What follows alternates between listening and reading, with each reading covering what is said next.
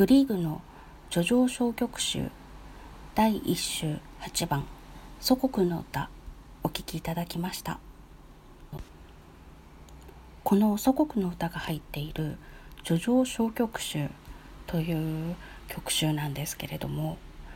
なんと全66曲からなります。66すごいですよね。小さな曲だらけだとしても66曲もあるんだ。びっくりです。全部で10週に分けてまとめられてるんですけれどもだいたい6から8曲ごとにまとまっているそうです。よく聞かれる曲だと「蝶々」とか「春によす」「春によす」はすごい有名かもしれない。と「トロルドハウゲンの婚礼の日」っていうような曲は比較的有名なところです。でも天の弱の私は祖国の歌に行ってみました。というのがあのグリーグの曲ってかなり複雑なんですね。譜面が右手と左手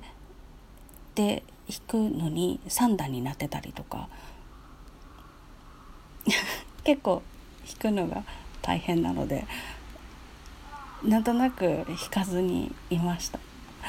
聞くのは好きなんだけど弾くのはうーむっていう。で唯一この「祖国の歌」っていうのはあの第一週に入っているだけあって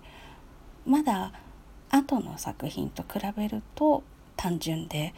複雑な技術だったりとか譜面の読み方っていうのは必要がないと。でももうグリーグっぽいなんか壮大な感じだったりとか華やかな感じっていうのはかけらがあるなっていう感じがしてこれぐらいならっていう感じで弾いたことがありました。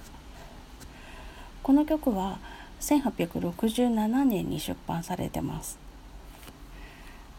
だいたいこの「叙情小曲集」というのが作曲されたのが1867年から1903年なんですね。でそこで66曲ピアノ曲を書いていると。まあ、他の曲も書いてるんですけどでこの1867年というのがグリーグさんはデンマークのソプラノ歌手のニーナ・ハーゲルップという女性と結婚した年なんです。で、えっと、その4年前ぐらいからグリーグはデンマークに住んでましたもともとはノルウェーの方なんですねで私はこういう話を聞くとあのロマンチックな話好きなのでこの祖国というのはノルウェーのことなのかなとか いろいろと考えます。どこが祖国なんだろう？きっとノルウェーのことなんだろうなとは思っています。というのもあのグリーグさんは1900年入ってからぐらいかな健康状態が悪かったそうなんですね。でえっと彼が生まれた頃のノルウェーというのはスウェーデンに支配されていた。でそこから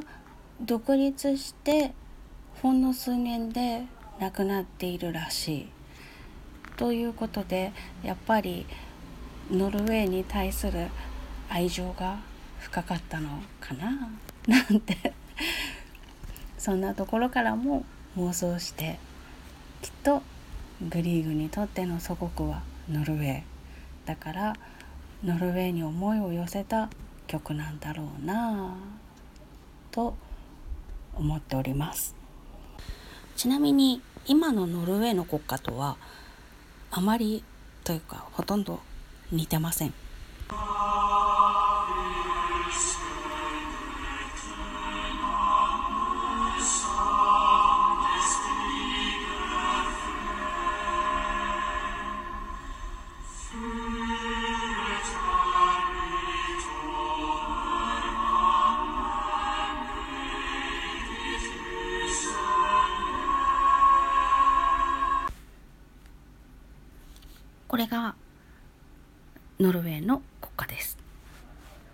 似てないでしょ？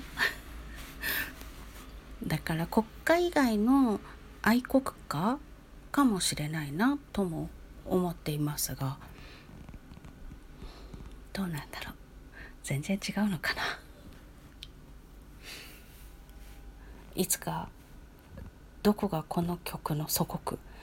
この曲の指し示す祖国だったのかというのが分かったらいいな。と思う今日この頃ですそれでは